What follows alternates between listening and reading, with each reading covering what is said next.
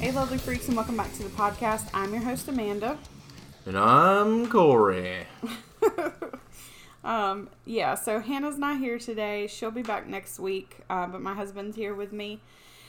And yeah, sorry that we're just getting this out to you guys on Monday. It was a long weekend, so whatever. But um, this is the second part of the Ed Kemper saga. So my husband doesn't really know what happened in the first part, but I'll kind of briefly go over it anyways. Um, not a lot.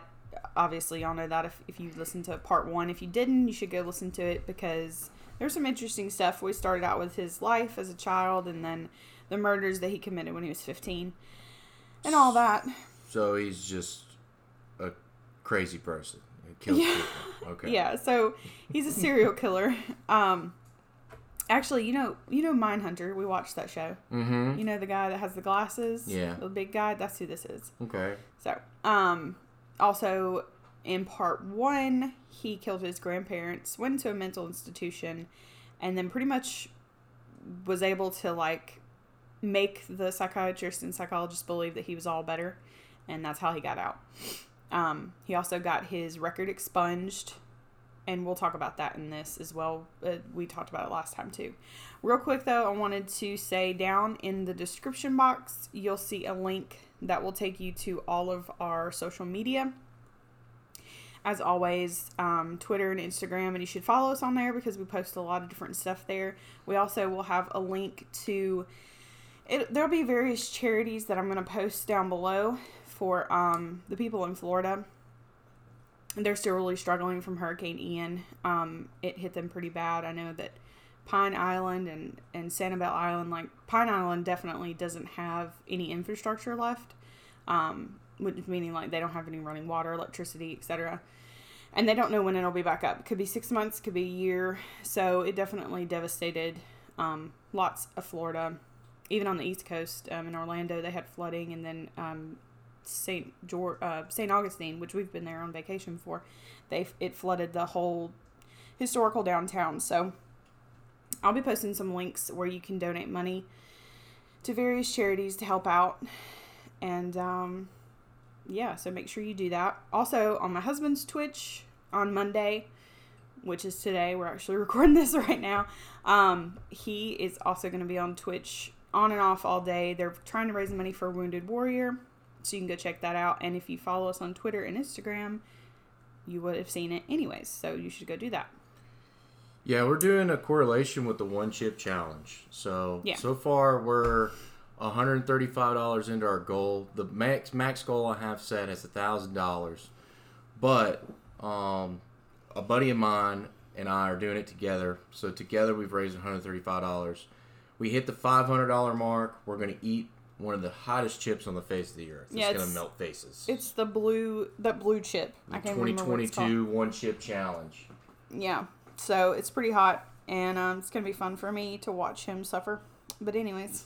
All right, so let's hop into it. So yeah, uh, we left off where we were going to start talking about his killing sprees. I already talked to y'all about how he spent a year pretty much, I'm trying to find, like, perfecting his craft, I guess is what you could say, which sounds really bad, but he spent a year picking up hitchhikers and trying to make sure, you know, certain things that he did, that he would be able to kill people, um, you know, and, and I guess just, I, I'm losing my words, but anyways, trying, trying to figure out how he could do it and get away with it. That's what I was trying to say.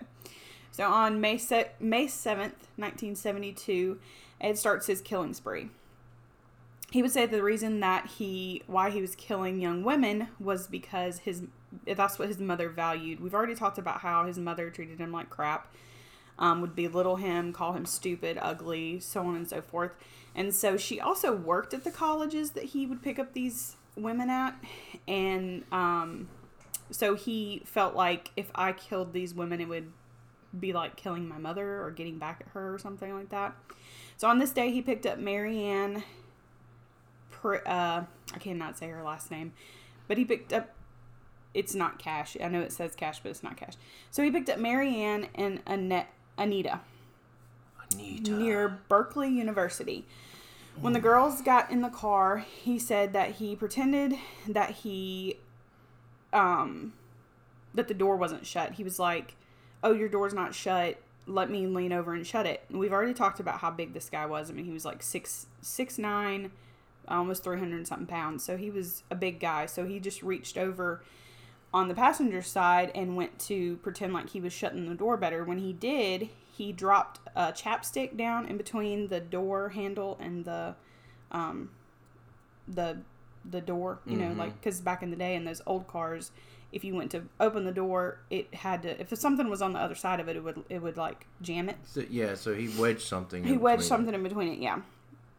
And, um, so, you know, and also remember, like I said, he's been planning this for a year, so he would like do different scenarios, and that's how he like got smart, I guess, in order to wedge something in there. What exactly did he do to the victims? That's I'm getting there. Okay. So they drove around for a little bit, and then he didn't take them like where he was supposed to, obviously. Then he took them to a secluded area, and he held them by gunpoint. He forced Anita into the trunk, and then he tried to strangle Marianne, but it wasn't working. Instead, he stabbed her multiple times and cut her throat. He then stabbed Anita to death in the back of the trunk. And in an interview, he said that he initially wanted to suffocate both of the women. And like I said, he tried with Marianne, but he basically said in the interview that it was really hard. Like he did, he underestimated how hard it was to strangle a person to death or suffocate someone. You just hold it till they're... Well, he had the... See, you're talking like I know. No. no, no. He had the, um... He had the, uh... He had a bag, like a plastic bag that he was going to try. But uh, when you suffocate somebody, and I know this because of the... Because of doing this, when you suffocate someone, just like with B T K, like, he thought it was going to be easy, but it wasn't. They go unconscious first. They go unconscious first, yeah, exactly. It's just like drowning. You'll go unconscious before you actually drown. Yeah. He said that the women also put up a fight, and Marianne actually argued with him in the back of the um, car, which he wasn't expecting somebody to argue back with him, so he was, like, pissed off about that. She was like, you can't strangle me. Yeah, probably. You can't do it. Probably. I would be. Um, but after he killed them, he dismembered their bodies and kept their heads. Also, and I'll, I'll say this, um, he did... like he did have sex with a lot of the severed heads, and mm-hmm. we'll talk about that, but um Ooh. yeah, that was like one of the things that he did. He kept the heads so he could do that with them. And Ed did say his first two kills, he sat with their heads in his hand, and he couldn't believe what he had done. Not necessarily in a sense of he shouldn't have done it, but like he couldn't believe that he finally did it. That's what he was saying. Ooh. Marianne was nineteen and Anita was eighteen when they died. He got rid of their bodies. Um, he ver- he buried them in various places, and of course he dismembered them, so they were just scattered all around. What were you gonna say? I was just wondering if this happened before or after Jeffrey Dahmer. Like when when what year was this? This was before. This is in nineteen seventy-two. Okay, all right. So there's tons of recordings of Ed Kemper talking about all these murders. Like I said in the first episode, a lot of the things that we talk about come straight from him. Um, but he just kind of, he's very intelligent. Like his I Q is like one hundred fifty or something like that. So he's intelligent, but he also just kind of talks in circles, and it's almost like he makes himself try to rationalize what he did. So anyways, so Marianne's head was eventually found sometime in August, and Anita's remains were never found. Mm. During this time, he um, keep in mind, Ed is still going around with his police buddies. Oh, that's something I forgot to mention to you. Yeah, friends in the police he department. He did. He had friends in the police department. Like we talked in episode one, he would actually go to a place called the Jury Room, which was like a bar, and he would hang out and drink with them because he wanted to be a police officer, but he was too tall. That's a thing. What? Yeah, it's a thing. You can't be over six five. I guess that's because you can't you can't be too short or too tall to yeah. be in the military either. So Which me and Hannah were like, that doesn't make you, like, wouldn't you want to be, like, a tall, huge police officer, you know? Yeah, they could, like, they can, like, point out, hey, there's the bad guy yeah. before anybody else. Exactly. And they can run really fast, I mean. Well, I don't think he could run really fast, because he was, oh. like, he was tall and, was like, he asthmatic, three hundred pounds. Like Darth Vader or something? No, he was something? almost three hundred pounds. Oh. Six. He wasn't super fat, but he was, like, you just, I don't know, I just don't think he could run very fat, fast. Fat, tall, barrel-chested guy. Um, so this brings us to September fourteenth. He picked up a fifteen-year-old dancer named Aiko Koo. She was hitchhiking because she missed her bus to her dance class. And you might be thinking, why was she that young? Hitchhiking, you have to remember, this is in the seventies. And like we've talked about, hitchhiking was like everybody pretty broke, common. Everybody, everybody hitchhiked. The law back then. Well, hitchhiking, I don't think it was a law. What the hell are you talking about? Being underage and being, you said she was a dancer? Like an she was not bit? an, no, she went oh. to, she was going to ballet class, you oh. dumbass. Fuck? She was a, she was going to ballet class. Let me clarify that for any sh- shitty man out there that thinks, oh, she's an oh, so exotic I'm, dancer. I'm shitty now. Okay. Yeah. Thanks. Anyways, no, she was going to ballet class. She missed her bus and she saw Ed, and I, I mean, you know, I guess she was hitchhiking, whatever. Um, hitchhiking kind of stopped, I think, in the nineties when everybody was like, you know, if we get in a car with a stranger, they're probably going to kill us. So Ed, of course, drove her to a remote location. She was nervous, and he could tell when he got to the look to the spot um, that, you know, she was really nervous. So he got out of the car for some reason. I don't know if he was going to go around to her side or whatever. And when he did, He, ac- I'm not laughing, uh, just, this is a funny part, because he accidentally locked himself out of the car. So this fifteen-year-old girl is in the car by herself, she's locked him out, and he's on the other side. There is a gun under his seat, but she doesn't know that. Unfortunately, he was able to coerce her to open the door. I'm not sure how he managed that, but somehow he convinced her to open the door, and then he murders her. He brutally suffocated her first, and she didn't die immediately. She passed out. While she was passed out and still unconscious um, and alive, he suffocated her again until she stopped breathing. After this is when he performed necrophilia on her body, and then he um, took her body back home. So this is the first time he's decided to take the bodies back to where he was living. He was living with a, um, he was living in an apartment with a roommate. So he took her back home, dismembered her, and um, dumped her body in random places, random locations, so it was harder for the police to, to figure it out. And then I believe he kept her head for a little while. Um, also remember at this time, he was talking with different psychiatrists because, like I said in part one, he started these murders in May, and in November was when he got his um, record expunged from when he was fifteen, because he had to go see psychiatrists and psychologists, like multiple ones, in order for them to say, yes, he's fine, his record can be expunged and closed. Expunged for killing folks? Killing his grandparents, yeah. Oh. When he was fifteen. So during the time that he's murdering, some of these times when he would actually go see the psychiatrist, he would have like heads in his in his trunk. And they didn't know that. And mm. he was like, yeah, I'm doing great. I'm doing awesome. Everything's fine. And eventually, in November, they expunged his record. Not understanding that, you know, he was murdering people. So, um... that's why you don't pick on kids in school that are three hundred pounds and over six feet tall. Well, so, let me explain this because you weren't here for episode one.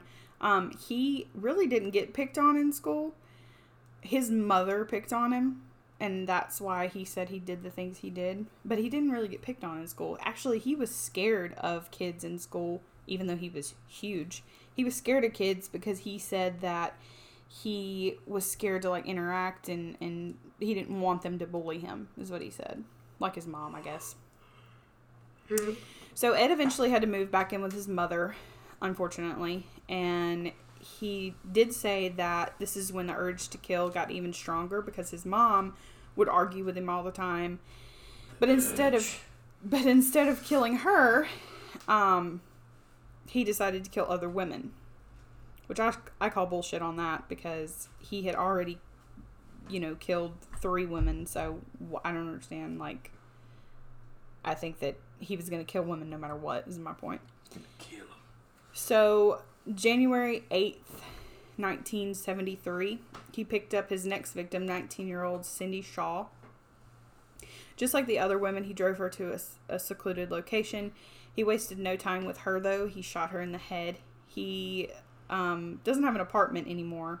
Like I said, he's sharing a place with his mom. So he snuck... Who picked on him? Huh? Who picked on him? Yeah. Why didn't he just kill his mom? I mean, that's, that's, that baffles me.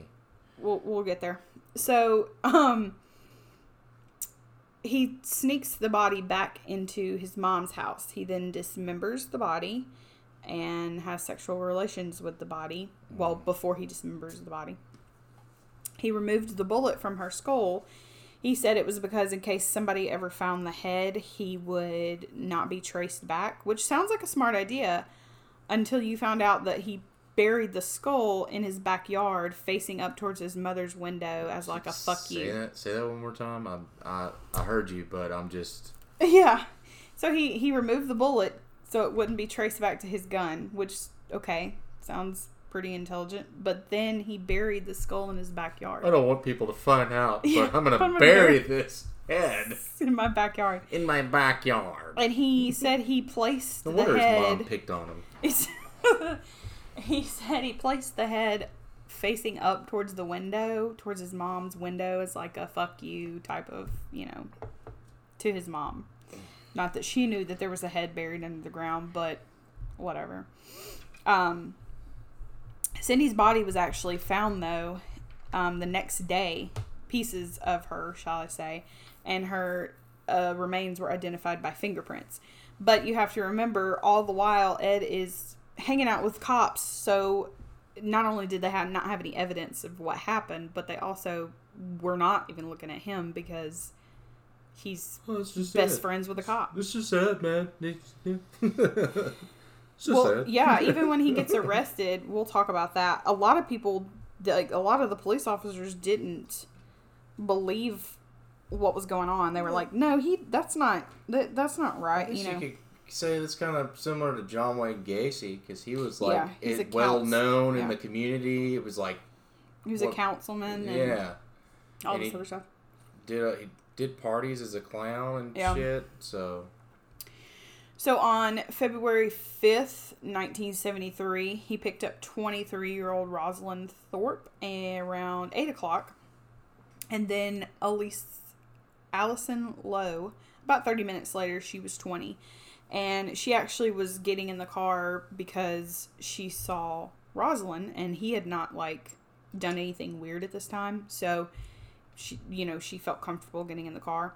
He was actually on campus at the U C U C S C campus when he picked up Allison, which was also the same campus that his mom worked at. As soon as they both got in the car, um, so keep in mind, he's on campus. And he does this. As soon as they get into the car, he shoots them. He shoots Rosalind in the back of the head with a twenty-two caliber pistol. And then he shot Allison several times in the back seat. She was still alive. Yeah, using a twenty-two. Yeah. He just shot her all over to various places. And, um, of course, Rosalind wasn't because she got shot in the back of the head. But Allison was still alive in the back seat. He also... shot them on campus while they got in the car, when they got in the car, and he went through the security guard gate just like nothing had happened. Like, you know, they didn't stop him, obviously, and they didn't, I guess they didn't see the body slumped over dead. Walked in with saw, bro. Saw, dude. Well, no, he drove through the gate, uh, you know, like driving out. But there were security guards in the... Peace. Yeah. yeah. They didn't, like... They didn't see anything suspicious in the car. I mean, back in the day, those cars had big windows. It's not like you could not see in there. There wasn't any tint, window tint. But the reason why he was able to pick up these women on campus, various campuses also, was because he had taken his mother's um, sticker. Because, you know, she worked on campus. So he took his mother's sticker. And the college campuses, since he was called the co-ed killer, and he was killing... majority, these college women, they all, all the college campuses are like, do not get in a car with someone that doesn't have a sticker, like a, an aid sticker or like a sticker saying that they're part of the campus. Well, he did. So that's why these women kept getting in the car with him, even though they knew, like, there's a killer on the loose. Um. Yeah, I'm studying human anatomy. I li- I li- I I'm I'm going to college here. Stop.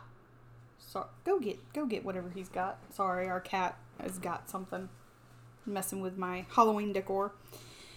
So he eventually made it to a secluded location with the girls, though. Um, he then shot and fatally killed Allison. When Ed talks about this next part, he is very... Did, did you get it? Oh. Mm-hmm. When he talks about this next part, though, um, in his... In his, uh, tapes, because there's, like, so many tapes you can listen to, um... he's very arrogant about it. And he says that he knew at this moment that he could get away with, like, pretty much anything. So the, he drives to back to his mother's house with the girls in the trunk, the, the dead bodies. He then said that he, standing outside his mom's house, actually it was an apartment complex, so standing outside the apartment complex, knowing that anybody could see him at any moment, he popped the trunk and cut their heads off right there in the middle of, like, the street. And um, he was very arrogant about it because he was like, I knew I could get away with anything because, you know, I knew that anybody could see me, but I didn't care. And I know the police. Blah, blah. Yeah, basically. So um, he dumped their bodies about sixty miles away from where he was, though. Ed would say another reason why, um, you know, and I think I talked about this at the beginning, another reason why he would pick up these women was because... he hated his mom so much, and he was like, you know, this'll, this'll teach her if I kill these women. Because some of these women actually, his mom knew. His mom knew some of these girls. So I think he thought, like... Keep picking on me, I'll show you. Yeah. Instead of, you know... It, it's just, yeah, his relationship with his mom is weird. Um, Went on the titty long enough. Something... So, yeah, he's a big narcissist, obviously, as well. Talking about the, um, you know, getting away with everything. Real wolf in sheep's clothing, I'll say that much.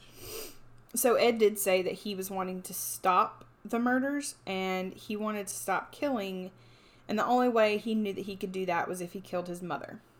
He actually had a woman in his car, and then he said some, something about, I was listening to the interviews, something about, I didn't want to kill her. I knew in that moment that it was time to kill my mom. Whatever. It is time. Yeah. So, on April twentieth, nineteen seventy-three, Ed's mother, Carnell, comes home from a party, and she's, like, gets in bed, and then, uh... he sneaks into her room later while she's asleep and bludgeons her to death with a claw hammer and then slits her throat with a knife. He then decapitated her and cut off her hands and also ripped out her larynx, which is like, you know, you, what yeah. you talk with. Mm-hmm. So it was like a... What we're using now. A fuck you to her because, you know, he she always used to Can't say bad mouth to me anymore even yeah. though you're dead. Yeah. Um, and so he tried to He tried to get rid of it down the garbage disposal, but it didn't work, so Somebody whatever. Just should have gave Mongo candy. That's all I'm saying. Shut up. So, in one of his interviews, Ed talks about killing his mother. Um, he does admit that he decided to have sexual relations with her severed head. Nasty. Yep. Um, his own mother's head. There's a special... There, there's some kind of relation, you know. It reminds me of, uh, oh God, Bates, Norman Bates and his mom, you know. Yeah. Um, a little bit different, but yeah. She. So he does that. He also puts her head on a shelf and then throws darts at it. Nice. He also kind of starts to weep in his interview, talking about basically he did all, you know, did all this because of his mom. She was such a bitch and she was so evil, and and um, that's why he turned out the way that he did. He does say that when she gets home from the party, she was reading a book. This is before he killed her. She was reading a book, and she said, um, he came in the room, or he walked by her room, and she was like, well, I guess you want to talk now.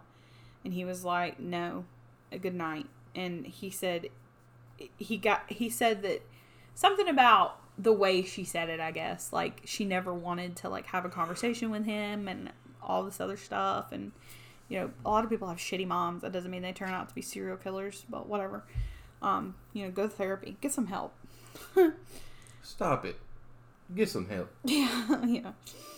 So, um, he invites, after this, he actually invites, uh, his mother's best friend, Sarah Hollett, over because he said that he knew he had to make it look like somebody had broke in and killed his mom and not him, mm. which I don't really think anybody would mm. think that. So he was like, I'm going to kill her so that way it can look like they were hanging out and somebody broke in and brutally murdered them. Oh, um, so somebody broke in and cut my, mom, my mom's head off and threw darts at it. Yeah. And because he doesn't do that to... So uh, Sarah, he kills her, he strangles her, and then he has, you know, necrophilia, sex with her corpse. And that's it. And then he, like... leaves. So, um, you know, he didn't, it was de- definitely not the same kind of attack. If you're going to do that, you know, it needs it's almost, to. It's almost like he killed a lot of these women because they probably reminded him of his mom. That's yeah. what it sounds like to me. Well, yeah, I mean, he, that's exactly what it Every was. Every time he killed them, he just, just started to just go to town on them. Yeah. I teach you a lesson. Talk back to me. Oh, yeah. It's, it's like he's thinking about his mom, yeah. So after these murders, he got in his car, loaded it down with guns, and headed east. He drove, he made it all the way to Colorado before he actually said he had some sort of epiphany. He needed to turn himself in. So he calls the Santa Cruz Police Department, which is where he's from. And he told them that he was the co-ed killer and where he was. And he was such good friends with the police officers, like I said earlier, that he, like, they thought he was joking. That even the dispatcher was like, you're, you're joking. Like, this is a prank. Don't call back. Like, that's not funny. Don't, don't do that. He actually had to call several different times, multiple times, to multiple different people and be like, no, literally. And he had to tell them, like, different details of the murders, where the bodies could be found, so on and so forth. So he finally was arrested. Yeah, that's how much they didn't oh, believe yeah? him. Oh, yeah, bro? You don't think so? Oh, well, this body's at Weston thirty-ninth. Okay. Yeah, like, he, they did not believe him. It's a femur. They thought he was... Jo- well, also, because during this time, he was actually talking to the police about these murders. And they were like, you know, we just don't know who it is. It's crazy, you know, talking about details. Because they were all such good friends. He even... Even one of the... Um, he said he used to get a thrill because sometimes the women that would get in his car, they would talk about, oh my gosh, there's a killer on the loose. I'm so glad that you're here to, like, help us out, because he had that aid sticker on the back of his yeah. car. So, yeah, um, nobody, nobody thought it was him. So on April twenty-fourth, nineteen seventy-three, he was arrested and admitted to all eight murders um, that he had committed. He wasn't even on the police's radar, like I said, and Ed said that the reason why he turned himself in was because what was making him kill wasn't there anymore. Talking about his mom. Like, he didn't have the urge anymore to kill. So, it was all because of his mother. So, once Ed was arrested, he led the police to a couple... like, for a couple months, to different body parts and pieces that he could find that he had dismembered. Um, and there's hours and hours of different tapes you can find all over the internet of him talking. Actually, the Mindhunter interview, you can you can see that too. Mm-hmm. Um, and the actor that played him did a really good job, sounding just like him. So he pleaded innocent by reason of insanity. Um, that was just a way that the, I mean, the his poor defense attorney didn't really have anything else to do, so it's not like it mattered. Um, you know, what was he gonna, what the hell was he gonna do? Like, there's no way to defend this guy. But that's what they did. They pled insane, and it didn't work. Um, I always think it's weird when people do that, too. Like, you have to be in somewhat insane to kill somebody anyway, so what the hell is the point in pleading that? Um, as long as you... Because as long as you...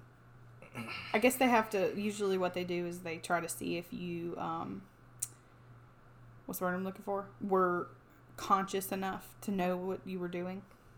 Unless, you know, when you plead insanity. That's how they determine whether or not you... really knew what you were doing or not, I guess. So he was, uh, they had a trial. It lasted like five weeks, which I feel was a long time for this kind of trial, especially when he pled, you know, when, when he uh, admitted to all the crimes. But it only took the jury five hours to deliberate, though, and they came back and found him guilty. He was sentenced to life in prison, and the judge didn't say without the possibility of parole, but he did strongly suggest that he should um, never be out on parole. He actually ser- he's serving currently eight life sentences. Ed also was in prison with other murders, um, a lot of cold-blooded killers actually, because the the place where they sent him was where they had a lot of people. Um, and he's tried to post, uh, not bail, but tried to get parole once, I think back in two thousand seventeen, I believe, and of course he was denied, and he keeps on getting denied, and um, yeah, he's still alive though, he's still alive, and he's an old man now, and he's in prison, and that's where he'll be for the rest of his life. So this all happened because of his mom, because he's a, I, I would say he's a mama's boy, but not really. But yeah, that's the story of Ed Kemper. Yeah. Yeah.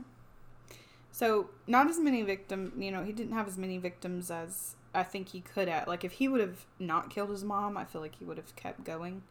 Um, so, I'm not saying it's a good thing he killed his mother, but I, I'm in the long run, I guess, because there's no telling how many other women he would have murdered, and nobody would have really put two and two together, obviously. Um, there's tons of pictures also of him, like, standing next to police officers and stuff like that, like his best friends and stuff like that, and you can see those as well. Um, but yeah, hopefully you guys, I won't say enjoyed, but found this interesting. um, next week we'll have another serial killer. Like I said, we're doing serial killers all month long in October. Um, not sure who we're going to do yet, but if you follow us on Twitter and Instagram, usually on Twitter we have different polls up. So, and Hannah will be back next week. We didn't do camera today because I just didn't really didn't feel like being on camera. Um, it's been a long weekend, and uh, but we'll we'll be back next week on camera. And uh, yeah, so sorry, I'm stretching. That's fine. Okay. So um. yeah, hopefully we'll see you guys next week. Go ahead and catch up on anything that you have missed. And make sure to listen to part one, because a lot of times, for some, or I don't understand this, but for some reason, a lot of people listen to part two more than they do part one. I guess y'all are just waiting for the ending. I don't understand it, but whatever. Somebody's going to have to explain that to me. But we'll see you guys next week. Have a great rest of your week. Bye.